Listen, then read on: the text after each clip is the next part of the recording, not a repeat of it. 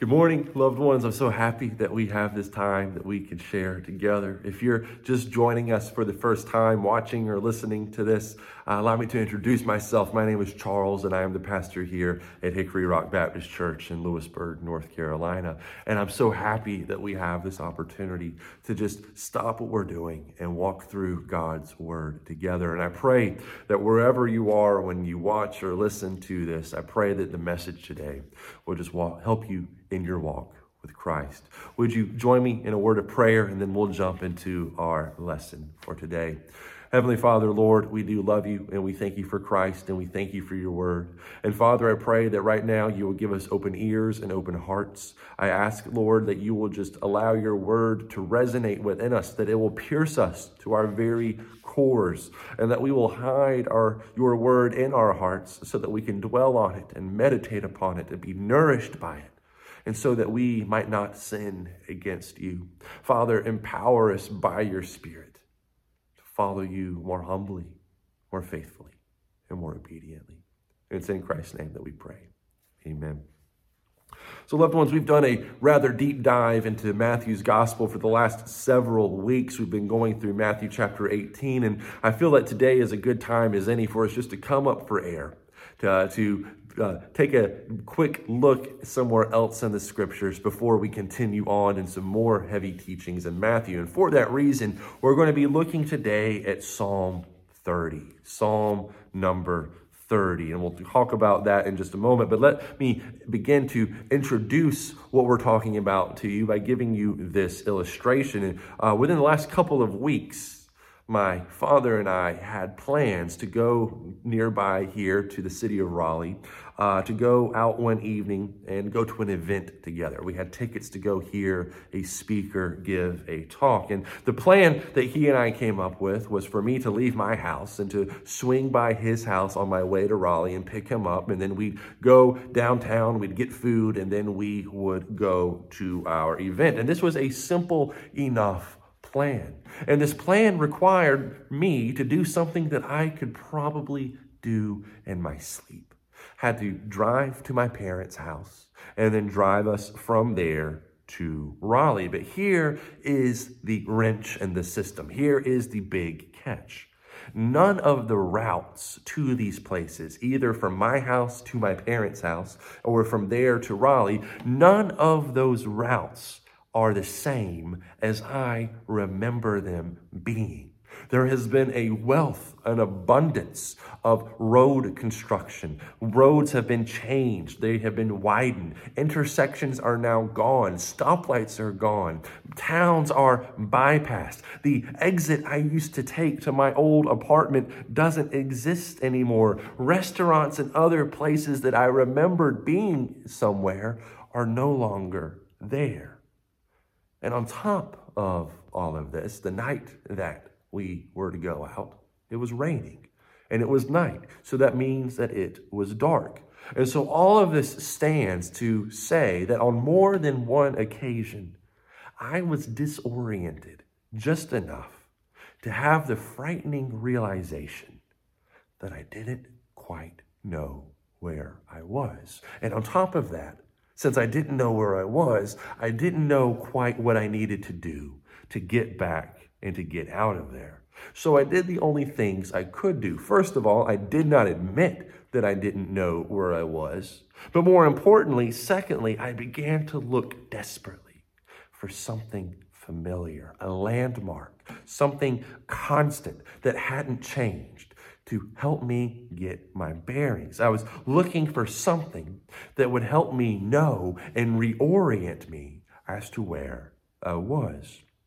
And I find, loved ones, as I'm sure all of you also have, there are that there are many times in life when we suddenly and frighteningly realize that we don't know where we are or how we got there. Life often changes so quickly that it feels as though a rug's been pulled out from underneath us. And it leaves us with a sinking feeling in the pit of our stomachs, very similar to the experience you might have if you're walking upstairs in the dark and you think there's one more step, but then you go to put your foot down and it just keeps going down and down and down. There's this sinking feeling of terror that we experience. And in those moments, we do the only thing we can do we cry out.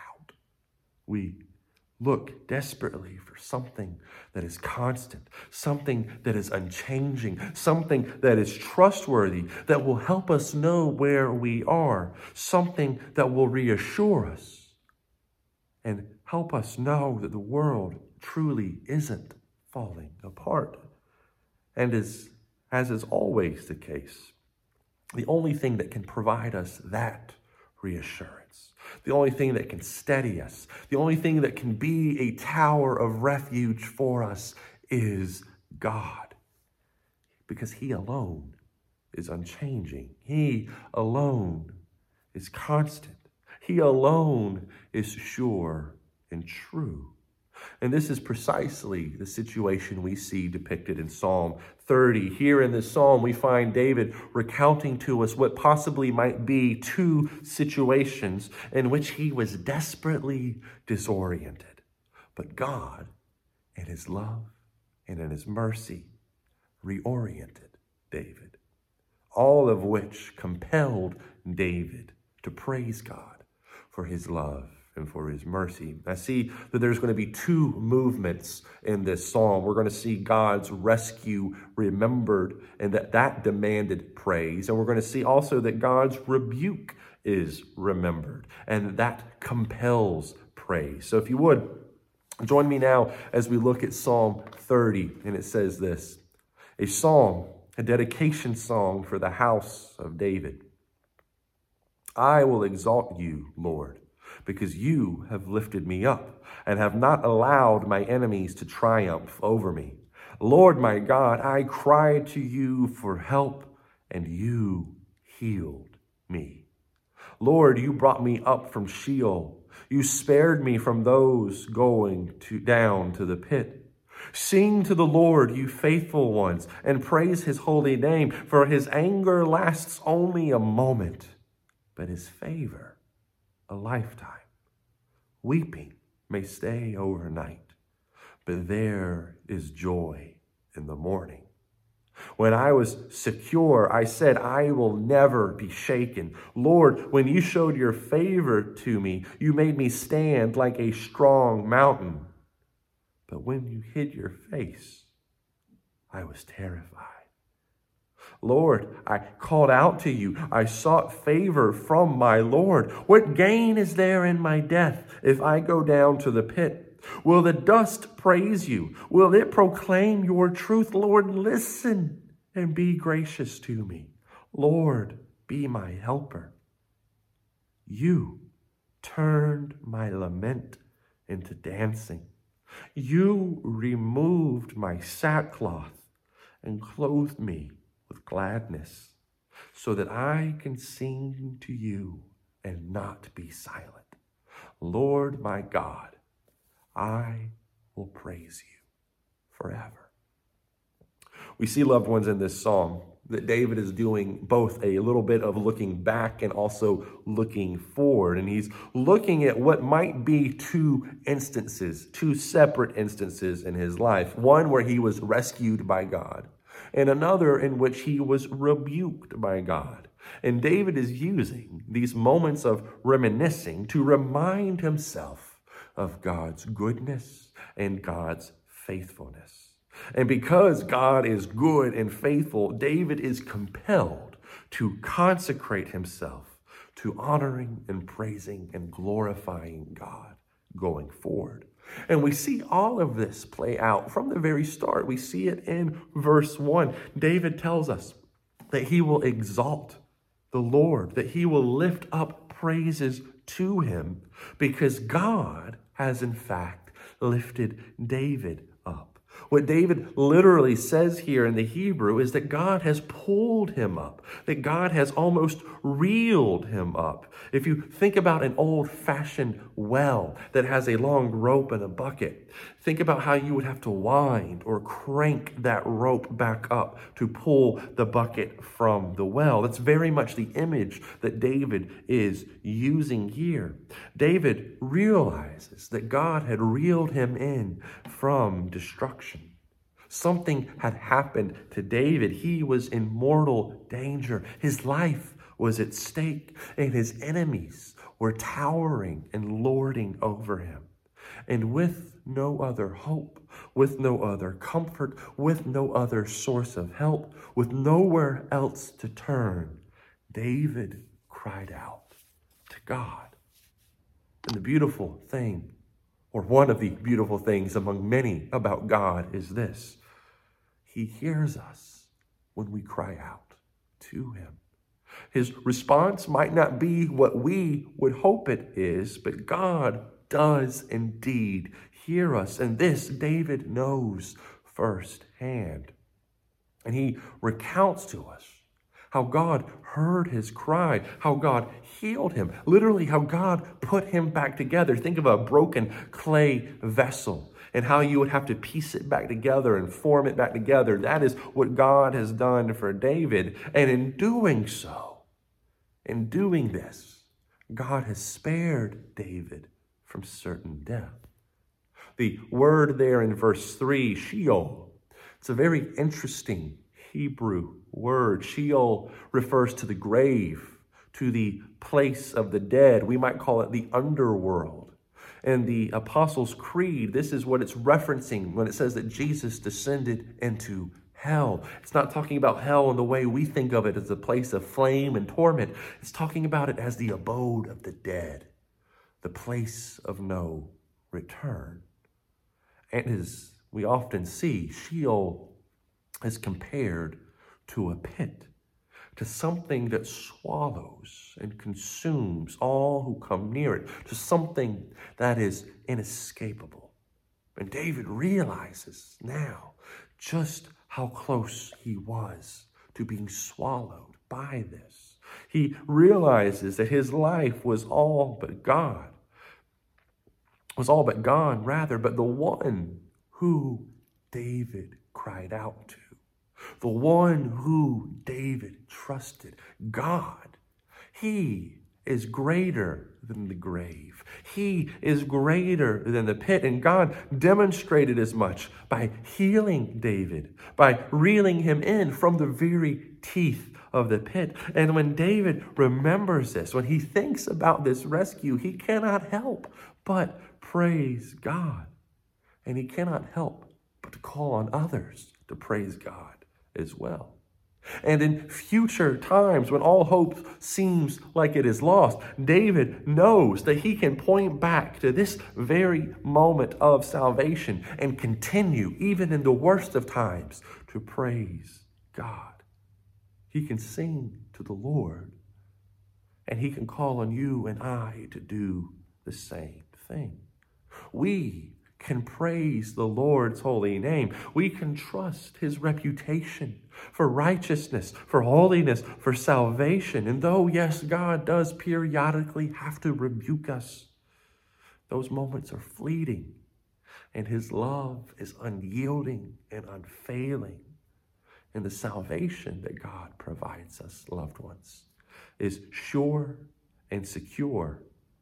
God is good even when the world might be falling apart, even in the darkest nights, even in those times when weeping is all we can do, regardless of how bad today might have been, there is always the hope of joy in the morning.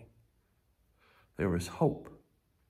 There is joy because God is still God. He is still in control, and He is still good. And as long as we have God, loved ones, we have hope.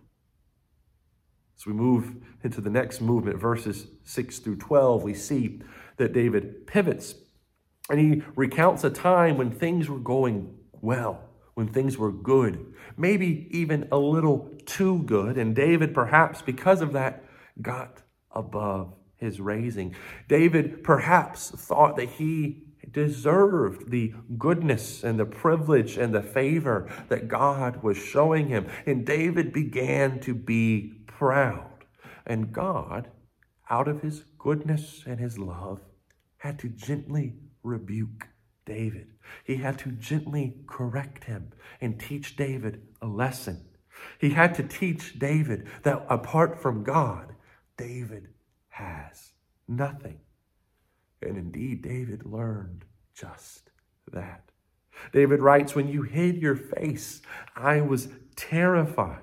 When God stepped back, even just for a moment, and allowed David to see just truly how little he, David, had control over, David very desperately begins to see how much he needs God.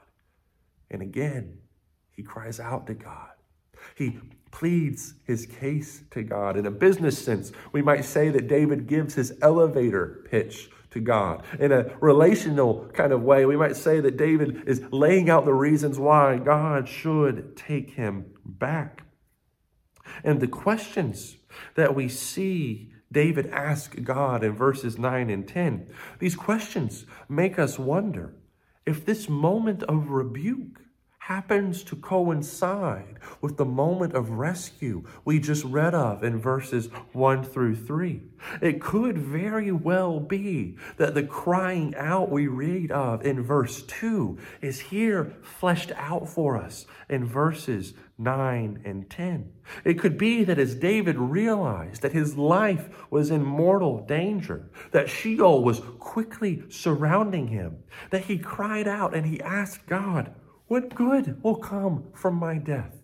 Will the dust praise you if I'm not here? Help me, God. But as we already know, God did help David. He rescued him from the pit, but he did much more than that. God completely reversed David's circumstances. He took David from a place of sorrow, from a place of lament, and he took him to a place of joy and dancing. God removed David's sullied, rent robes of, uh, robes of sackcloth, and he robed him with gladness. God so mightily changed what David was experiencing that David was compelled, he was forced, he could not help but sing praises to God both now and forevermore. And loved ones, this psalm in itself is a testimony to David's eternal praise. The superscript, the writing above the psalm in this psalm, if you're looking at your Bibles, it tells us that David wrote this psalm for the dedication of the temple in Jerusalem. But loved ones, David did not live to see that day. He did not live to see the temple be built. In fact, David was told that he would not live to see the temple be built. Just like Moses longed to lead the Israelites into the promised land, David longed to build God's temple. But also, just like Moses was unable to do that thing, David learned that he would not be able to do this. David was told that his son would build God's temple. And you and I both know that the only way for David's son to become king would be for King David to die.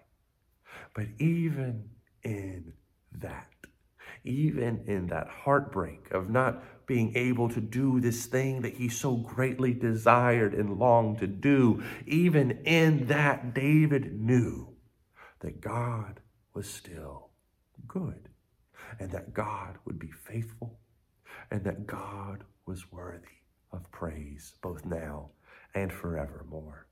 And so God, excuse me, David put pen to paper and composed this psalm so that even from the grave, David could continue praising God forever. That even from the grave, David would not and could not be silent. And loved ones, this psalm happens to be one of my favorites, and I find it to be particularly comforting and powerful. And it's comforting because there are certainly times in our lives when it feels like our lives are dangling out of control.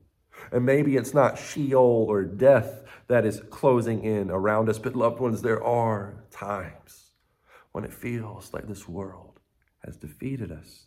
When it feels as though hope is lost, when it feels as though the darkness and the evil that we're up against is more than we can bear. Maybe some of us are feeling that way today. There are also times, in addition to this, when at the very least, it feels as though God is hiding his face from us. Things had been going so smoothly. We thought we knew where we were, and then God hid his face, and now we're scrambling to find him.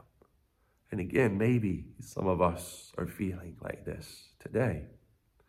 But whatever may be the case, whatever we might be going through today, David's words stand to remind us that God is still there, that He is still listening, and that He is still in control. And because of that, because God is still there and still listening, we can cry out to Him, we can call on Him, we can trust Him for he will listen. Even right now, each of us can look back over so many instances in our lives, so many other trials and sorrows through which God has already proved his faithfulness to us.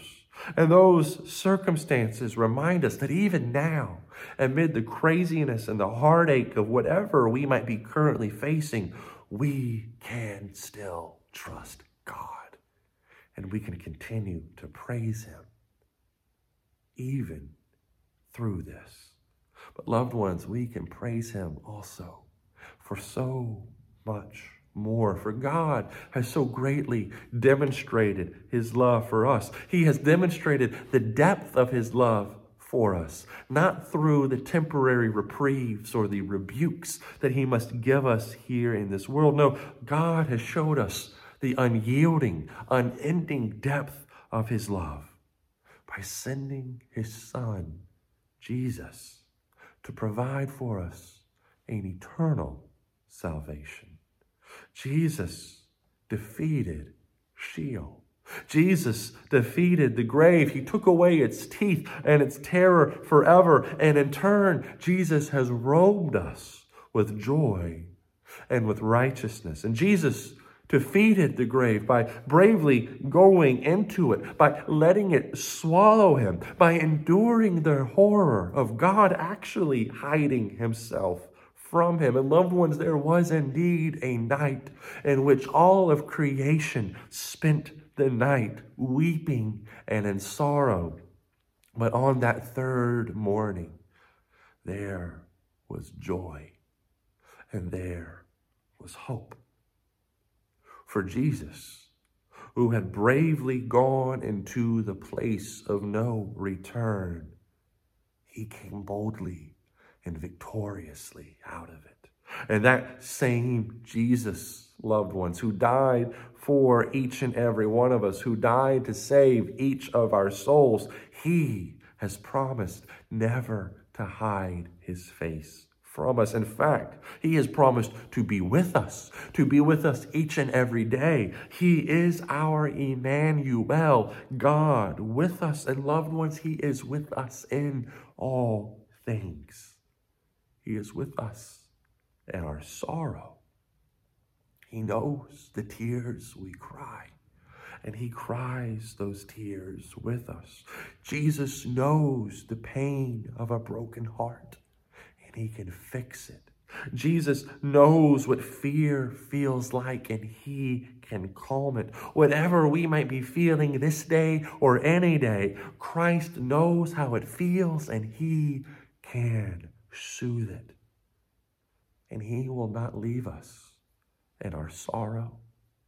He will not leave us weeping. He will turn our lament into joy and dancing. And because of his love, because of his goodness, because of his faithfulness, loved ones, Christ is worthy of our praise, both now and forevermore. Would you pray with me? Heavenly Father, Lord, we love you and we thank you for Christ. And we thank you for the unimaginable, uncomprehensible, unending, unyielding, unrelenting love that you have for us. Father, thank you for how you so radically reversed our circumstances and how you can pull joy and dancing and gladness out of sorrow and brokenness. Father, you are good. Help us to trust you more. It's in Christ's name we pray. Amen.